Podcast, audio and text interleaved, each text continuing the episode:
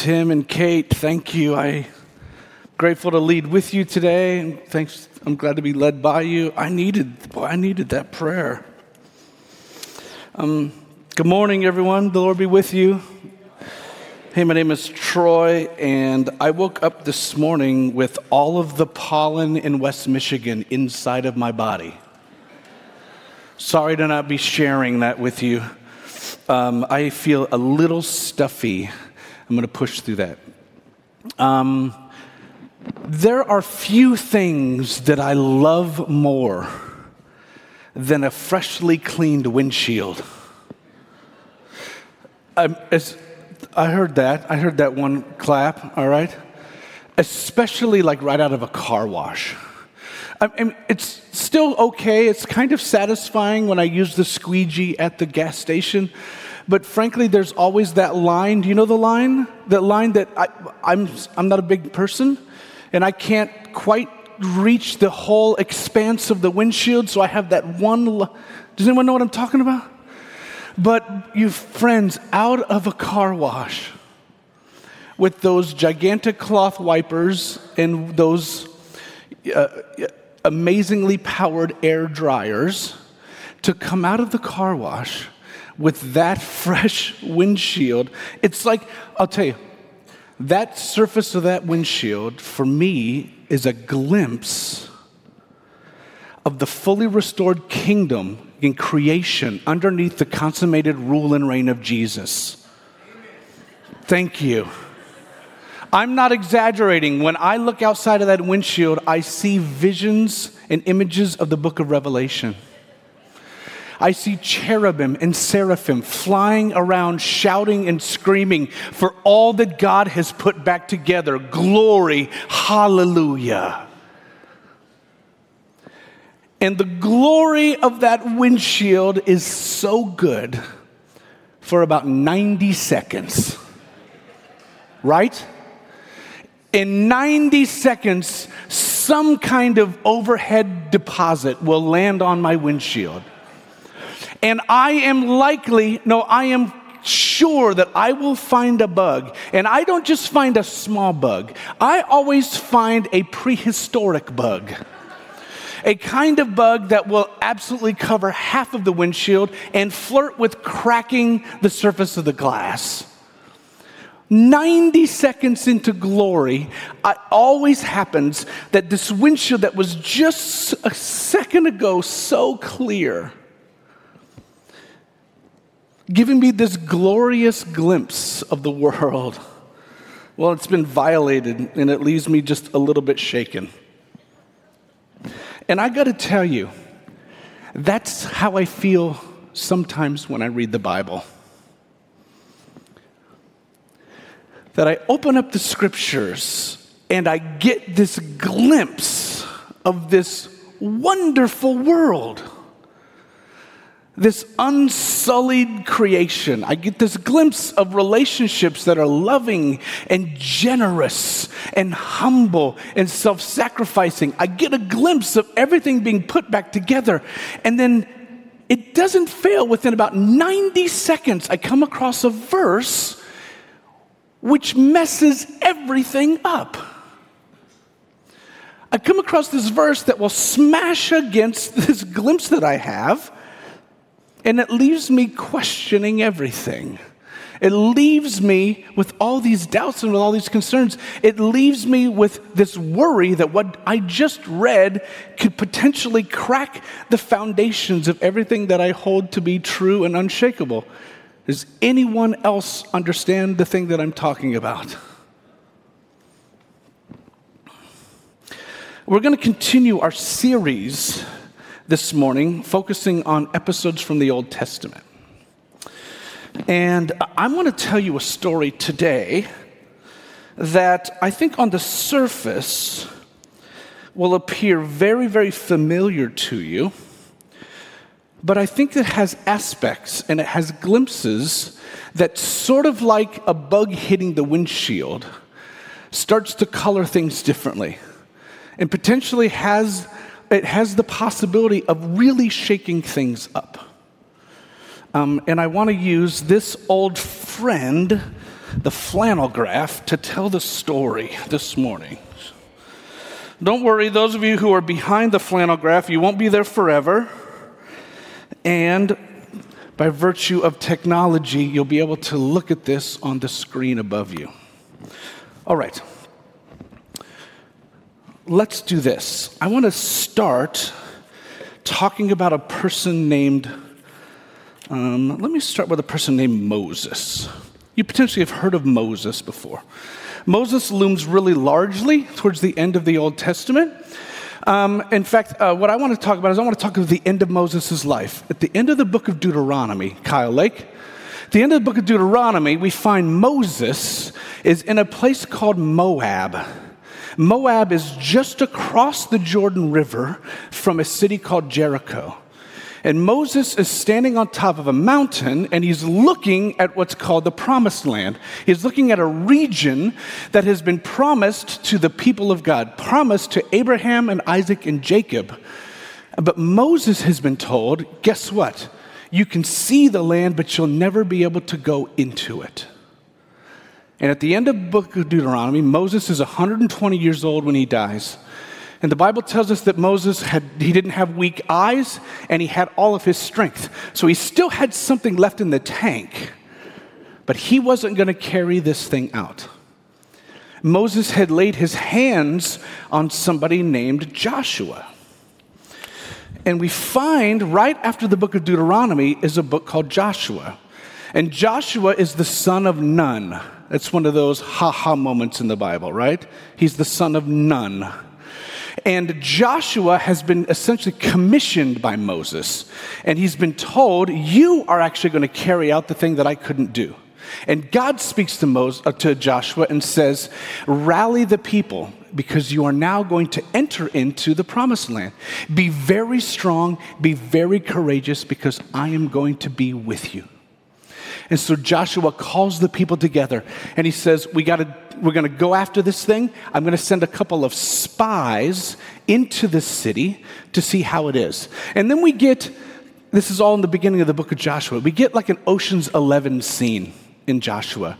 We get, uh, get these people doing these back channel deals and they start these secret negotiations and then there's some backstabbing and then there's a narrow escape and then the spies make their way back to the camp to make the report and all the people say great we're going to go in to the city.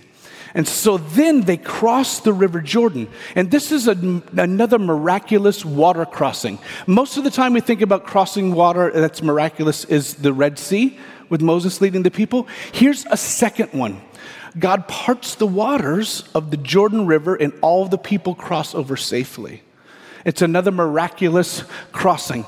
And then the people come to the other side and they are looking now at the city of Jericho. Uh, before that, they, they celebrate. They celebrate the miracle of crossing the water. They celebrate the Passover. They celebrate so hard that some men decide to get circumcised. Different time. And then they make their way towards the city, and an angelic being shows up and says to, jo- to Joshua, in a total echo of what the divine said to Moses earlier in the Old Testament Joshua, take off your sandals because the place where you're standing is holy ground. And then we come to Joshua chapter 6, today's teaching text into what we understand and what we call the battle or the fall of Jericho. So, Jericho's this secure city. No one comes in, no one comes out. But God has promised this city, this land to the people. And the task, the way that this is going to be accomplished, well, it's unique rather than like a peaceful negotiation meeting where we can have, do a handoff of, lead, of ownership, or rather than an all out military attack, something different is planned. God says, I put this all on the wrong side. I should have practiced. Flannel graph, an art form that has gone woefully out of date. Um, okay, so God's plan is this He's going to he's going to say, he says, take some armed men. By the way, I'm so sorry for the woefully Caucasian people on this flannel graph. I am aware that ancient Near Eastern, Near Eastern people were not this color. All right, that's being said. Um, take some armed men and march around the city. Begin with some armed men, and then I want you to take some priests. Now, remember, priests, um, these are religious people. They have religious function, they have religious duties. So it makes some sense when the priests are told, take some trumpets. Trumpets, which had a religious function primarily. They were used on festivals, high holy days.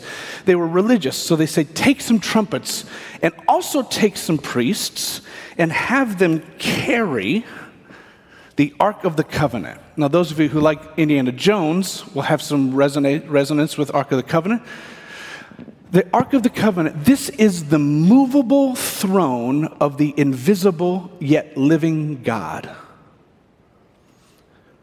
This is central to the faith and religious understanding of God's people. In fact, throughout Joshua 6, whenever the ark is talked about, it's talked about in a couple of ways. Sometimes it says the ark, sometimes it says the ark of the Lord, and sometimes it just says the Lord. They're interchangeable. The ark is so synonymous with God's presence. It is understood that where the ark is, God is there. And so these priests are not just bringing trumpets, a ceremonial thing, they're literally bringing God with them on this march around the city. Significant. This is a liturgical procession. This is a religious service essentially happening as they're marching around the city. Unusual, unique. What's happening here? And then there are supposed to be a few more armed people. Let's just throw a few more light skinned people up here. These armed guards basically bookend the procession. And then they are told what? You probably remember. They're told, march around the city. Armed men don't make any sounds. Trumpeters, blast your trumpets and do this for six days, one time every day.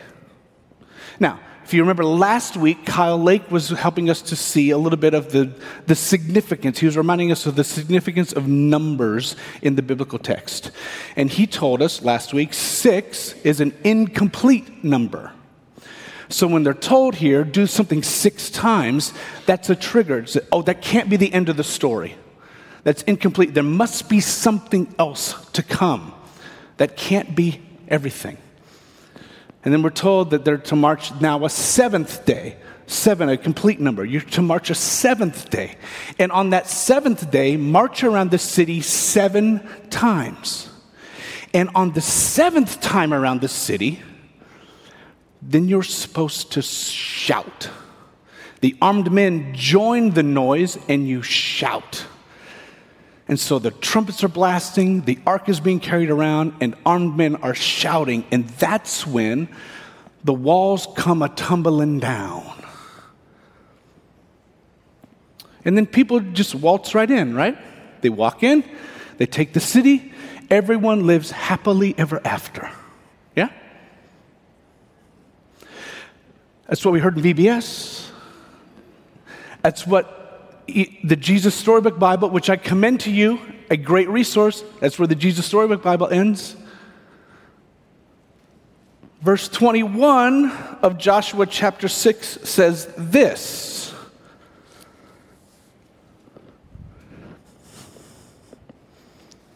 And they destroyed with the sword every living thing in the city men and women, young and old, cattle and sheep and donkeys. The word of the Lord.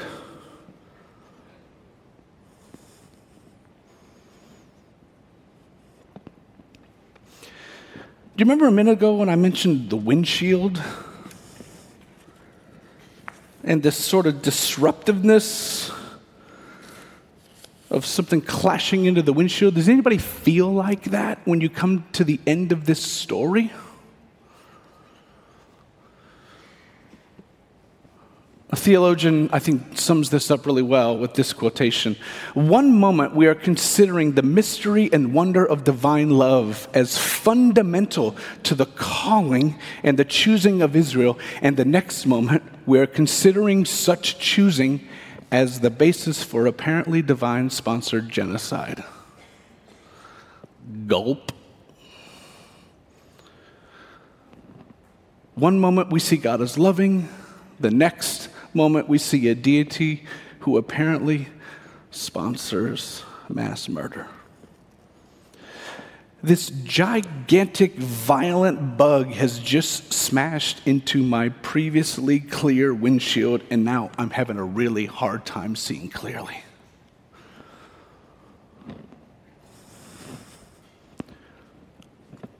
I want to spend the rest of this teaching talking briefly about the ending of this story and talking about some of the possibilities that might be available to us in light of what we just heard. First, let me talk briefly about the ending. That ending. I want to give a real quick drive by of some various ways that really smart people approach the end of this story and other parts in the Old Testament that are problematic or that are troubling. Okay? Very quick, non exhaustive drive by. Let me begin with, I'm going to begin with something I'm calling option zero, and that is shh,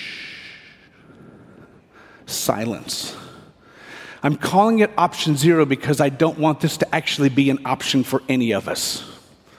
But I'm naming it because I recognize how attractive it is how attractive it is to not talk about these parts of the Bible.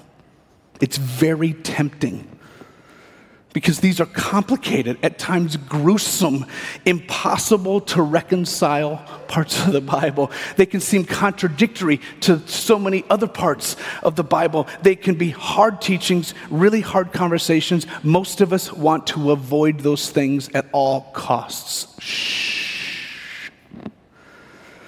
When we asked this community to submit ideas for this summer's teaching series, many of you submitted texts like this texts that are complicated and problematic and troubling and confusing.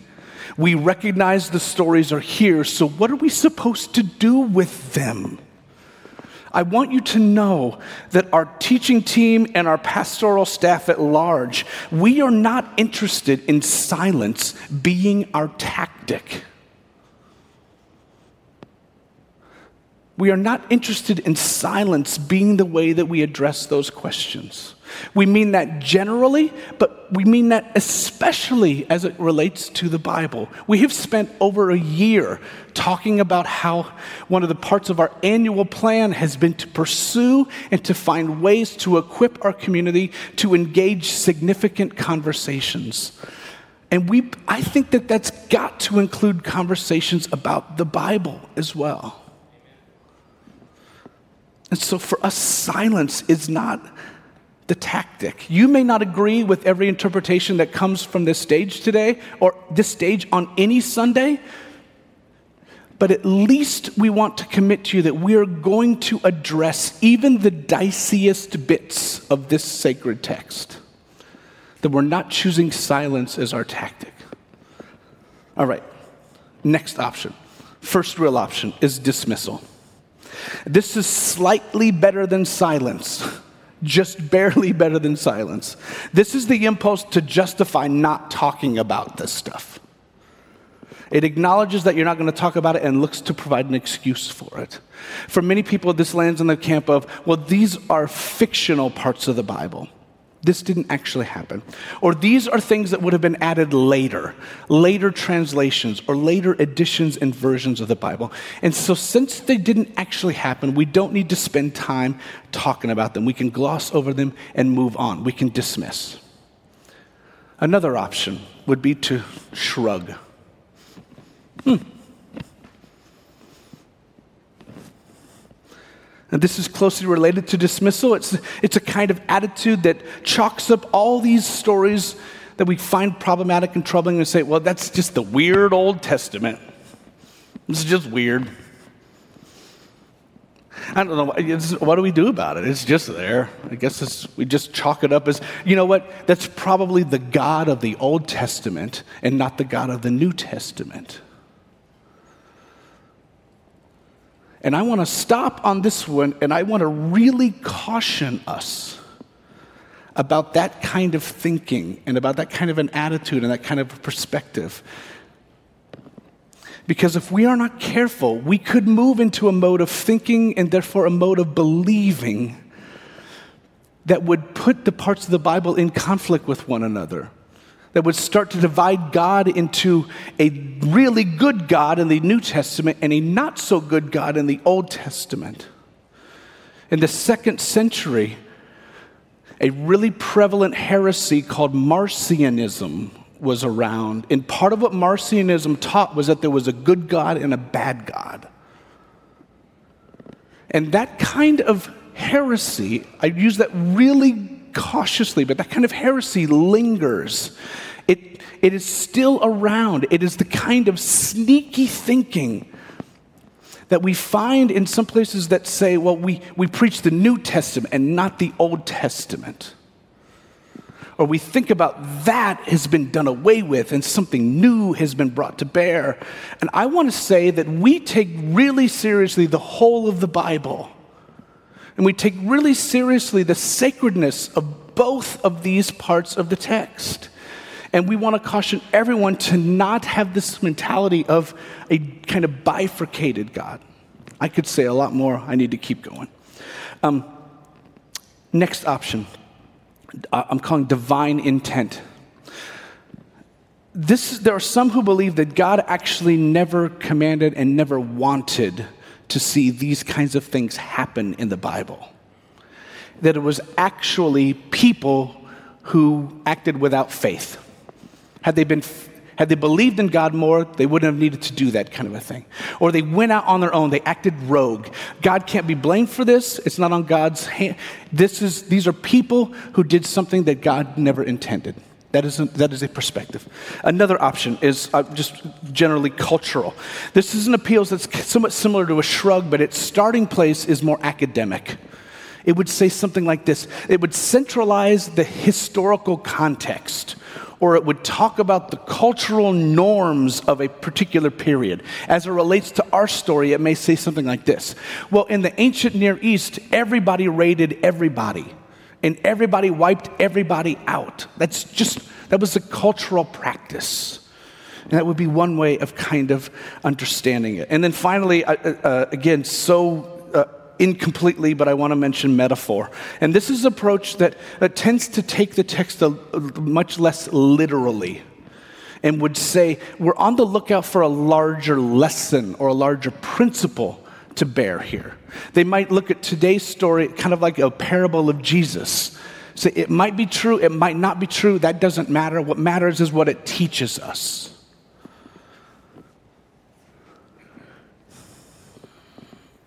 I'm spending a little bit of time to put just a few of these things in front of you to continue to stress that lots of smart, faithful Christians look at the Bible in all kinds of different ways.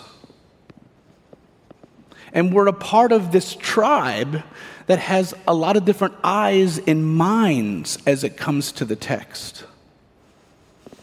And so, if something inside of you, as I was telling the story and highlighted the ending, thought, oh, good, Troy's gonna crack the code once and for all, you've given me more credit than I could ever in a lifetime deserve. I consulted about two dozen commentaries for this particular teaching, and almost none of them agreed. Everything that I just showed you from those six options, the six, they were all represented in those 12 commentaries. People are thinking all over the map about these kinds of things. If you're interested and you want a little screenshot, um, here's just a small collection of books that for me has been helpful, has been instructive in the way that I'm looking at some of these problematic, troubling spots in the Bible. And these books don't agree with each other. They also have a wide variety and range of opinions about how we should handle and think about those things. What I think is helpful to not get lost in this sort of impossibility of deciphering is to return to what Tim Nelson encouraged us on the very first Sunday of this series. That there are a couple of ways for us to think about and to hold and to approach the Old Testament, which I think are ways forward. Tim recommended so wisely that we approach the Old Testament being on the lookout for theological witness, being on the lookout for invitations to participate with the divine, and above all, to approach the text with curiosity. I think that's a helpful pathway when we think about the ending of this story. Let me say this. If you find yourself troubled by the ending of this story and troubled by the violence, let me affirm that. And let me say, don't disregard and don't try to do away with that violence, but in that uh, reaction to violence, but to investigate it, to dig deeper. Try to figure out why you're so troubled by the violence. Consider that a pathway, consider it a theological pathway for you to investigate and to pursue. Where else does this show up in the text that's troubling and problematic for you? Where else does it show up in our world that's troubling and problematic for you? Where is divinely sanctioned violence taking place throughout history that's problematic and troubling for you? Maybe on the flip side, how are you potentially desensitized to violence at large? Where does violence not trouble you? Are there moments where you think it's okay and other times not as much?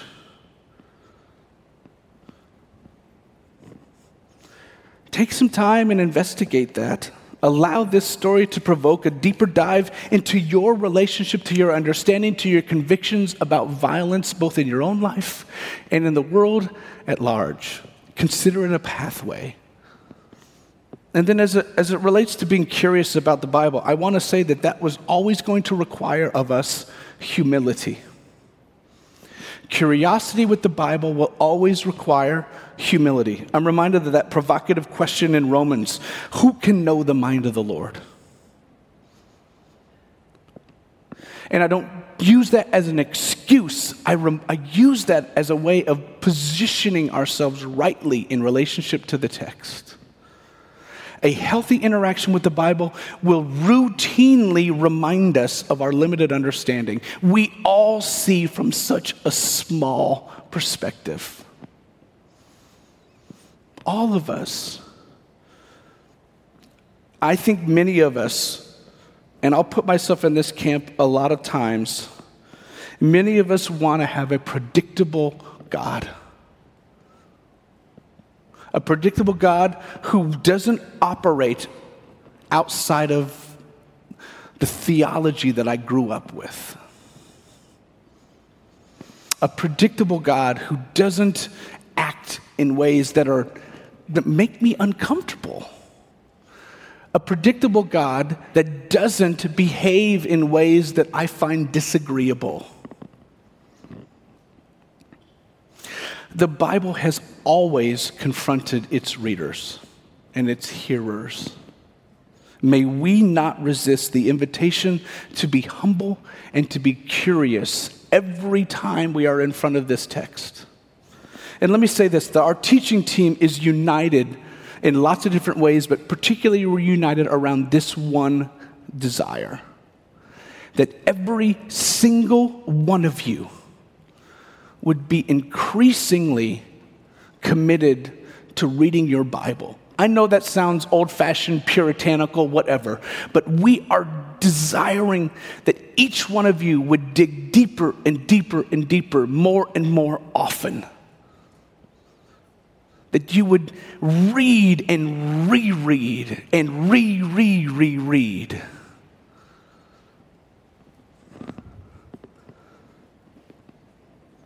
Friends, please avoid the temptation to elevate a single disruptive aspect as justification for dismissing the whole.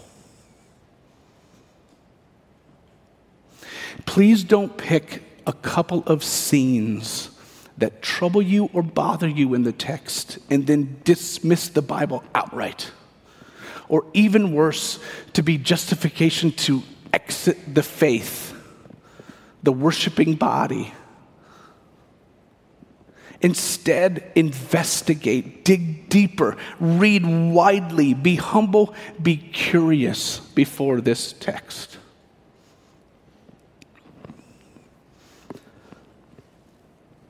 And then finally, I, I just want to encourage you to bring that humble curiosity uh, to the possibilities that are present in this story.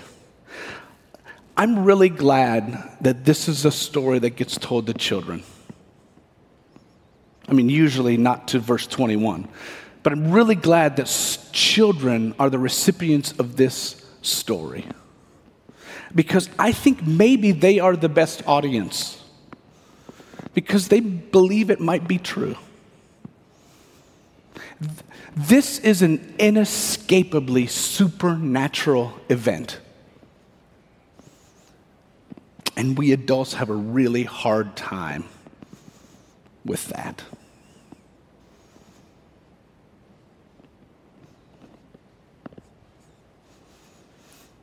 I think it's easy to dismiss this story as fiction.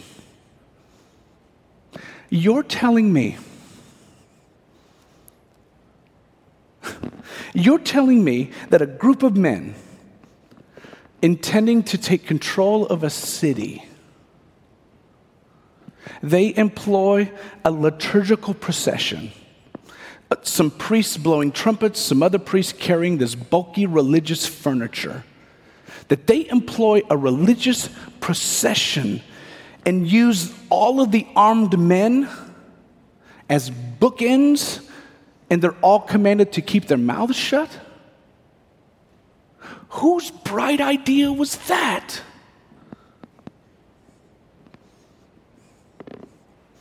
That was supposed to be funny.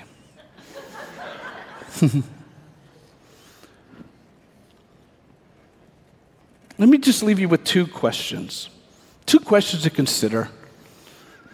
Two possibilities that might come out of this story for us. First, I just want to be blunt. Do you believe that God is capable? Do you believe that God is capable in unexpected and perhaps unexplainable ways to break through what seems impossible to capture or to overcome. Do you believe that?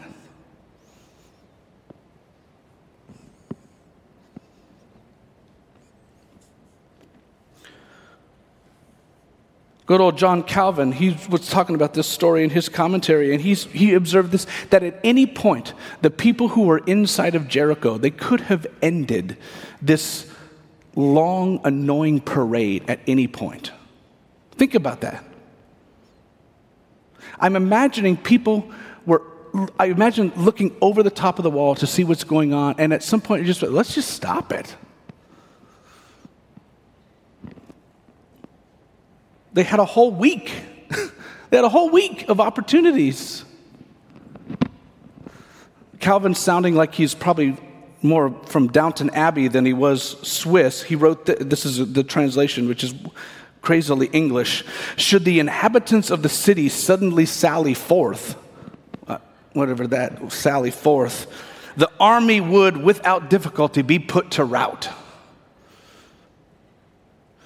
They were defenseless. They could have, this could have been ended so quickly. But even in this unconventional military showdown, the divine power acts. So, what are the habits, the addictions in your life. Tim already invited us to pray this morning. What are, where are your relational blockages? What are the emotional and physical sicknesses that you carry? What is your spiritual dryness? Can you imagine God bringing the walls of those seemingly unconquerable places tumbling down?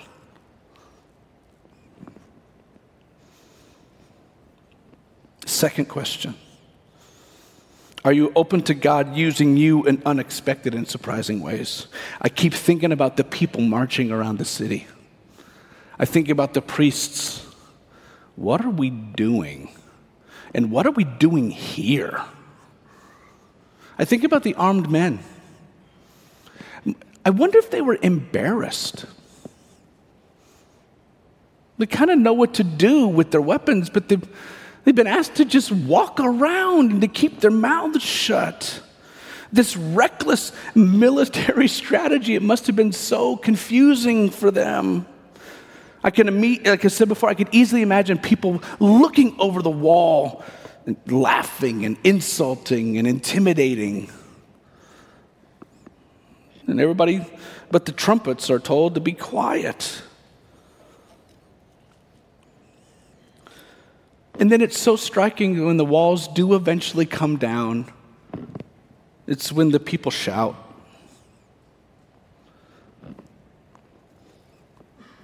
Yes, the power of God the whole time has been concealed in weakness.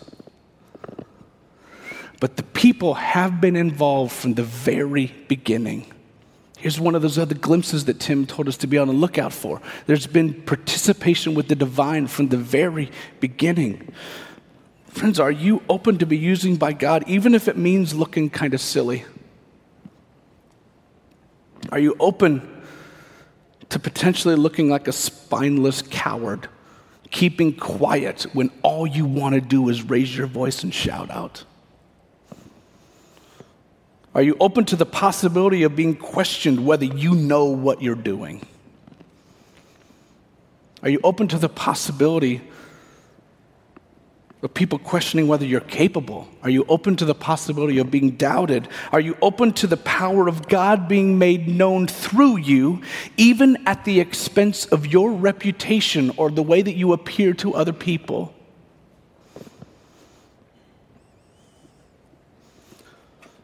The historian Wayne Meeks, he once wrote this One of the most remarkable things about the biblical story is that God, who is represented as being faithful to his covenant, is forever surprising and often dismaying his people.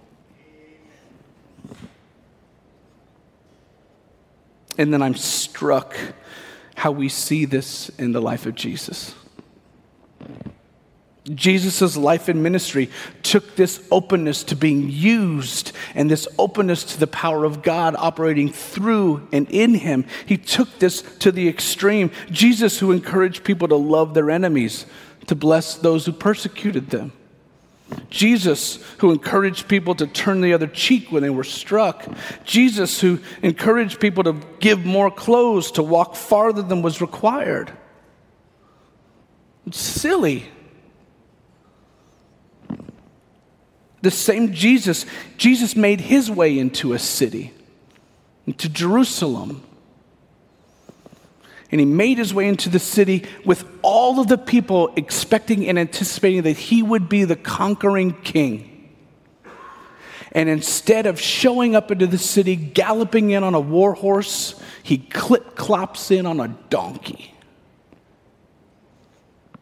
And instead of parading in and conquering the city for God's people, he weeps over the city. Who does that? And then at his trial, instead of sticking up for himself, instead of protecting his identity and his reputation, Jesus doesn't speak. Jesus offers up no war cry. Instead, Jesus allows the power of God to be manifest in his very weakness, to be made manifest in his being made nothing, to be made manifest even in his death. So may we all be open to the power of the resurrection speaking to us and through us. May the unanticipated work and power of God break through everything that seems impossible to conquer, break through everything that seems too powerful. Come, Lord Jesus, come.